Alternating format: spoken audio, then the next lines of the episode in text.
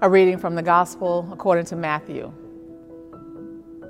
You have heard that it was said to those of ancient times, You shall not murder, and whoever murders shall be liable to judgment. But I say to you that if you are angry with a brother or sister, you will be liable to judgment. And if you insult a brother or sister, you will be liable to the council. And if you say, You fool, you will be liable to the hell of fire. So when you are offering your gift in, at the altar, if you remember that your brother or sister has something against you, have your gift there before the altar and go first, be reconciled to your brother or sister, and then come and offer your gift. Come to terms quickly with your accuser while you are on the way to court with him.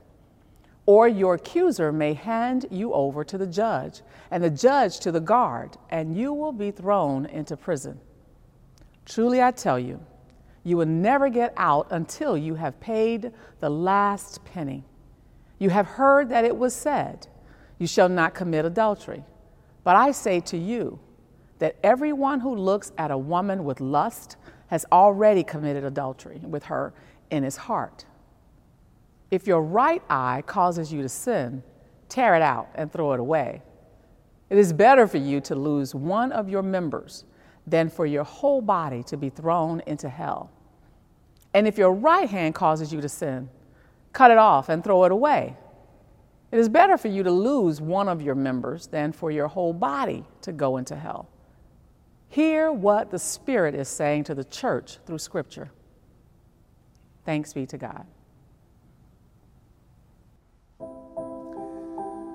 I invite you to come with me into a moment of prayer.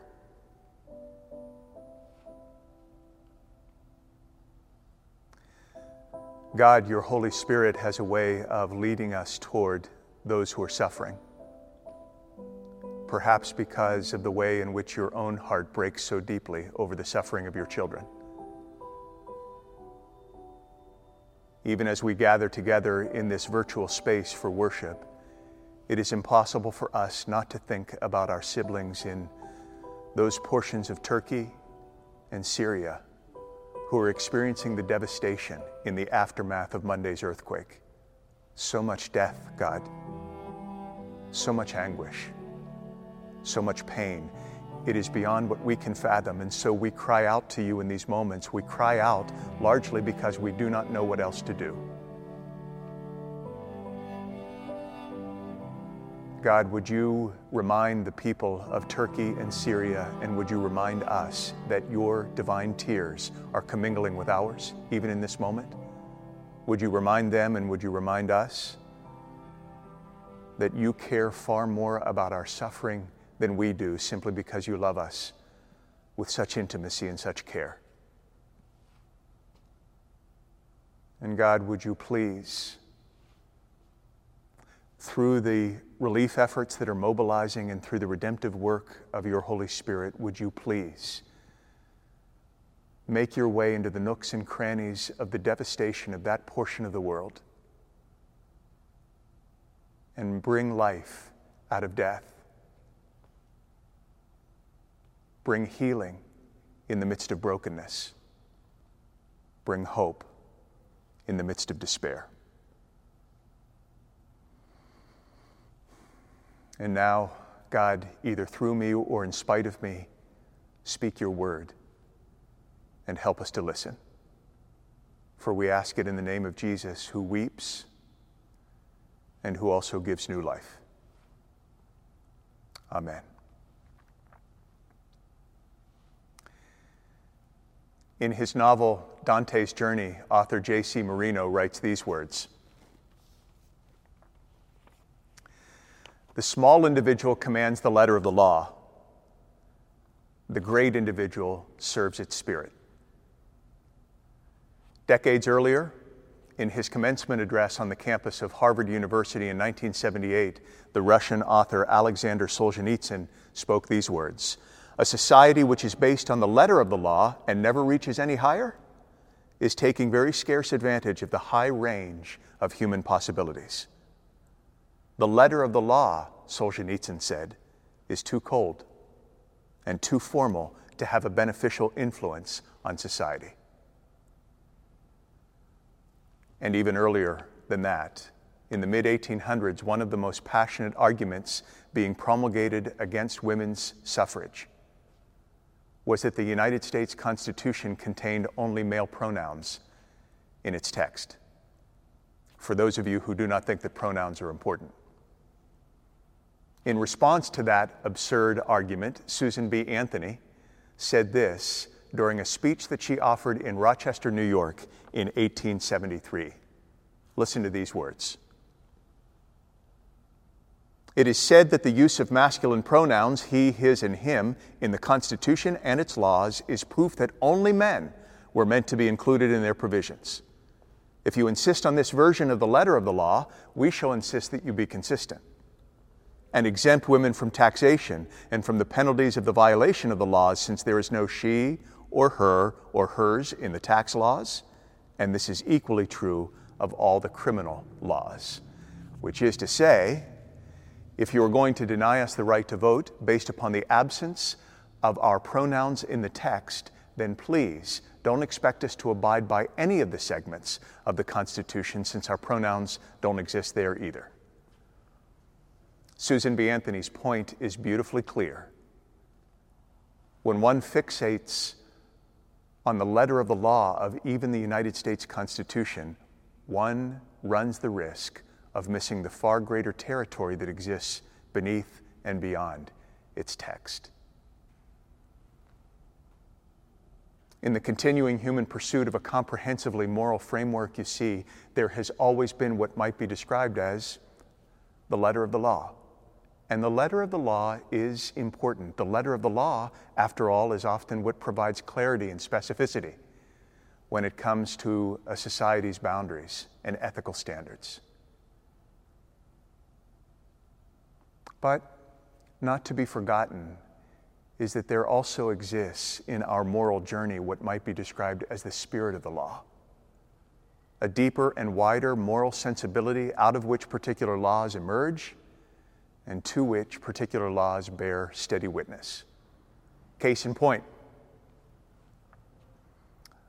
murder can be deemed illegal by the letter of the law only because of the valuing of a deeper spirit of mutual protection and mutual respect and mutual civility.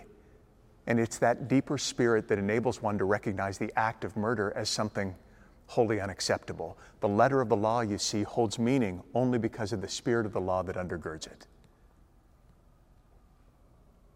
I've come to believe that one of the great moral struggles of our age, and I suspect of every age, is the struggle of becoming so thoroughly fixated on the letter of the law that one's relationship with the spirit of the law becomes woefully and dangerously distorted. I ask you to think with me for just a few moments about some of the different ways in which that is happening in our culture. Freedom of speech, for example, is a vitally important principle in our country, one that is protected by the letter of the law, as it should be. However, you know as well as I do that one, when one utilizes that freedom of speech to promulgate, to promulgate ideas that are hurtful or dehumanizing to another segment of the population, then the protection of freedom, which is the spirit of that law, takes a significant hit. A more complex example. In this country, it is expected that people will stand in reverence for the American national anthem. That is the unwritten letter of the law, established over the decades to honor what is best about our country's legacy and history. But when one becomes so fixated on that letter of the law, one runs the risk of losing the kind of moral nuance that, will, that would enable one to look upon the act of kneeling during the national anthem not as an un American offense, but as a thoroughly American protest of those areas of our country in which our country is not realizing the integrity that the national anthem envisions.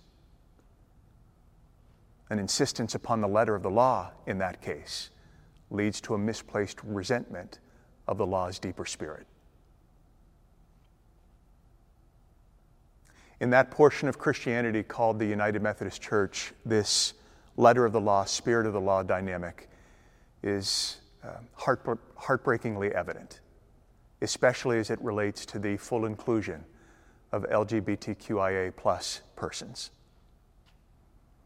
And by the way, as I begin to touch upon this subject matter, it is not at all lost on me that for some of you that are experiencing this worship, this is not simply a matter of denominational news or conversation.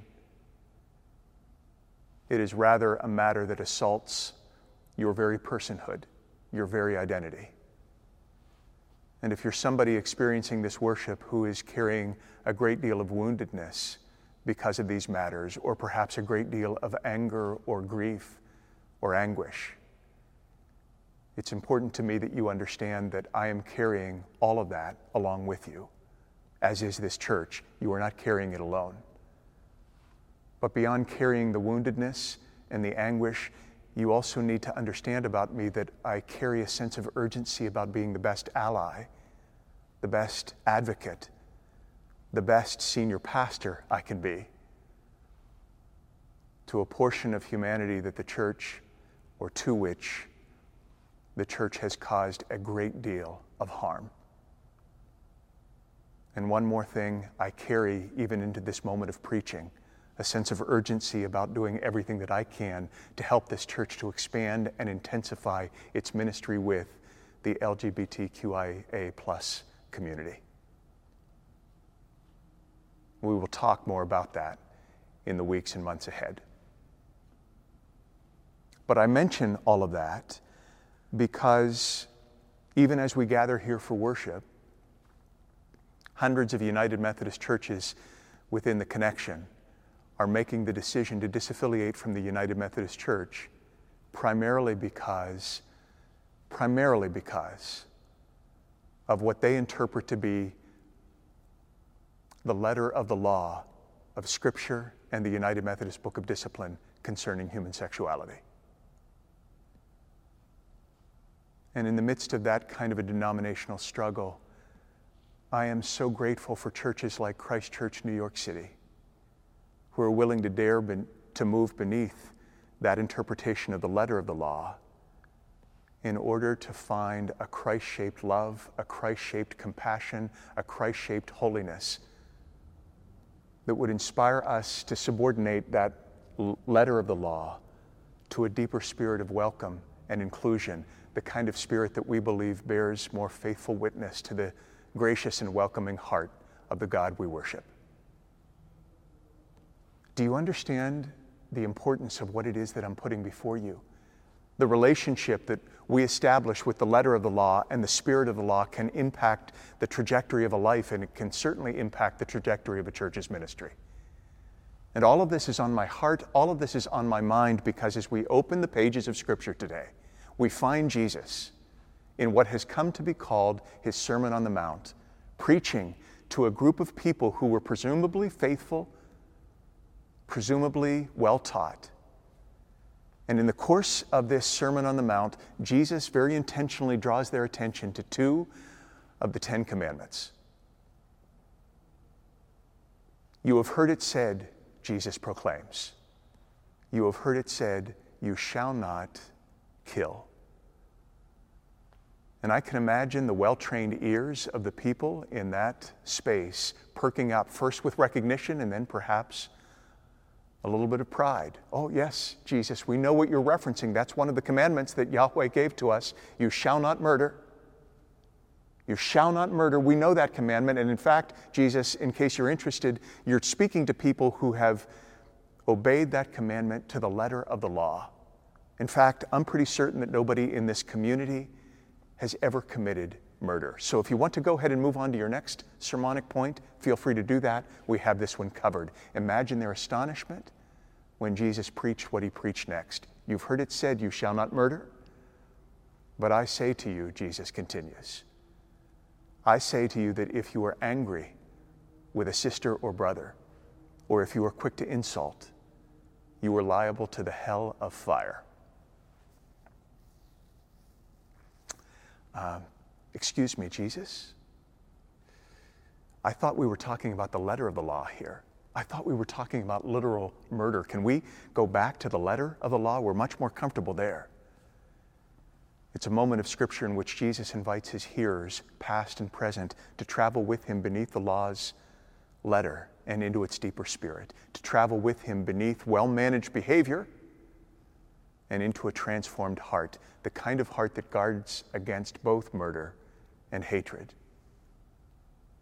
both physical violence but also relational antipathy. In fact, Jesus goes on to preach if you are sitting in a worship experience, as important as that is, if you're sitting in a worship experience and it occurs to you that you are alienated from somebody in your life, leave the altar of God, go and do what you can do to be reconciled to that person from whom you are alienated, then come back to worship. The point being, the spirit of the law must be embraced and lived before the letter of the law can hold its greatest significance. And as if to put an exclamation point on what it is that he is communicating, Jesus moves into even more complicated subject matter adultery.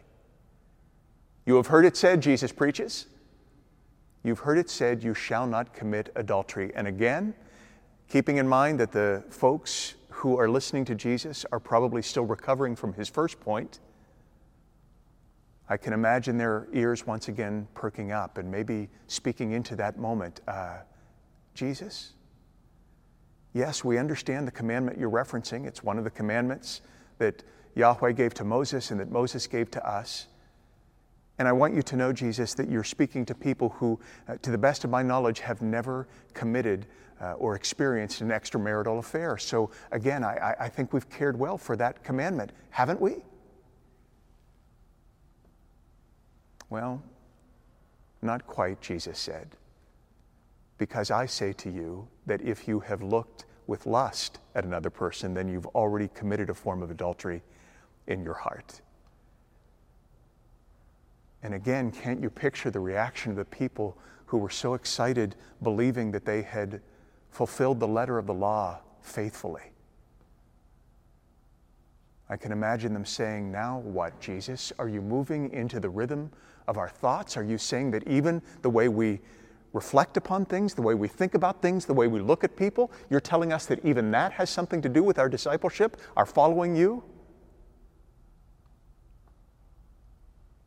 It's a moment in which Jesus boldly steps into what may very well have been the protected territory of the people's self righteousness and sense of moral superiority, all for the purpose of helping them to understand something.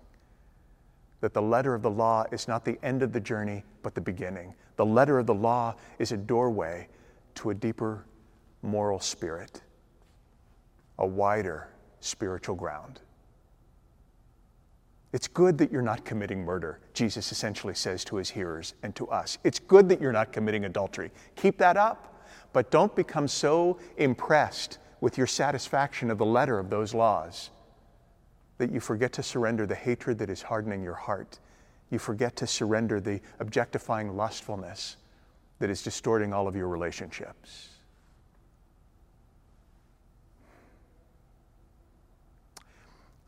I have a clergy colleague with whose permission I share this who initiated an email conversation with me recently about her troubled relationship with social media. And she described the situation this way Over a decade ago, I approached social media, she wrote, with great excitement. I looked upon it as this new mission field. And for 10 years, I've treated it as such. I've posted my theological reflections, I've posted my biblical interpretations, I've initiated spiritual conversations with people and patted myself on my back, on the back for my ingenuity and my creativity. But over the last couple of years, she said, something has gone horribly wrong. And with the help of, of a spiritual director, she wrote, with the help of a spiritual director, I've been able to discern for, that for the last two years, I've been nurturing a spirit of, an, a spirit of authentic antipathy toward the very people with whom I share social media space. And I asked her to tell me more about that antipathy, and this is how she described it. Let me put it this way, she wrote Have you ever noticed that it's a whole lot easier loving people when you don't know what all their opinions are. And I smiled as I read that and I replied, Yeah, absolutely, I get it. Well, she wrote back, That's causing me all kinds of problems. Because on the one hand, she said, I feel like I'm fulfilling my ministerial responsibilities by connecting with people on Facebook and Twitter and social media. But on the other hand, I'm secretly despising the very people with whom I'm trying to connect. Translation I have fulfilled the letter of the law related to my vocation. I'm caring for my responsibilities dutifully. But I've allowed my heart to become hardened to the deeper spirit of love that undergirds the letter of the law. And I asked her in the context of this email exchange if she had any idea of what she were going to do. And her response was incredible. I'm still figuring that out, she wrote. But I'll tell you this much I'm not going to post or tweet anything publicly before pausing to pay attention to what I'm holding in the secret spaces of my unfinished heart. Listen to that. I'm not going to post or tweet anything publicly before first pausing to pay attention to what I'm holding in the secret places of my unfinished heart. You have heard it said, Jesus preached, you shall not commit murder. You shall not commit adultery. But I say to you, pay attention to the secret places of your unfinished heart and what you are holding there. And if you find in those secret places things like hatred, things like contempt, things like antipathy, things like a dehumanizing and objectifying lustfulness, then it may be that in the hyperactivity of the daily pilgrimage, you've allowed yourself to be pulled out of alignment with the impulses of the one who created you. And that brings me to this very personal question. When you take a look beneath all the letters of the law that you were required to honor in your daily life, what do you find in the secret places of your unfinished heart? Those places to which only you and God have access. I will leave you with that question to ponder, and I invite you to ponder it individually, in solitude. I invite you to ponder it communally, with people you trust. Most of all, I invite, I invite you to ponder it prayerfully so that every portion of your life, the external portion and the internal portion, might become a doxology, a song of praise to the God who holds a beautiful authority over both the letter of the law and its spirit. To this God be the glory. Amen.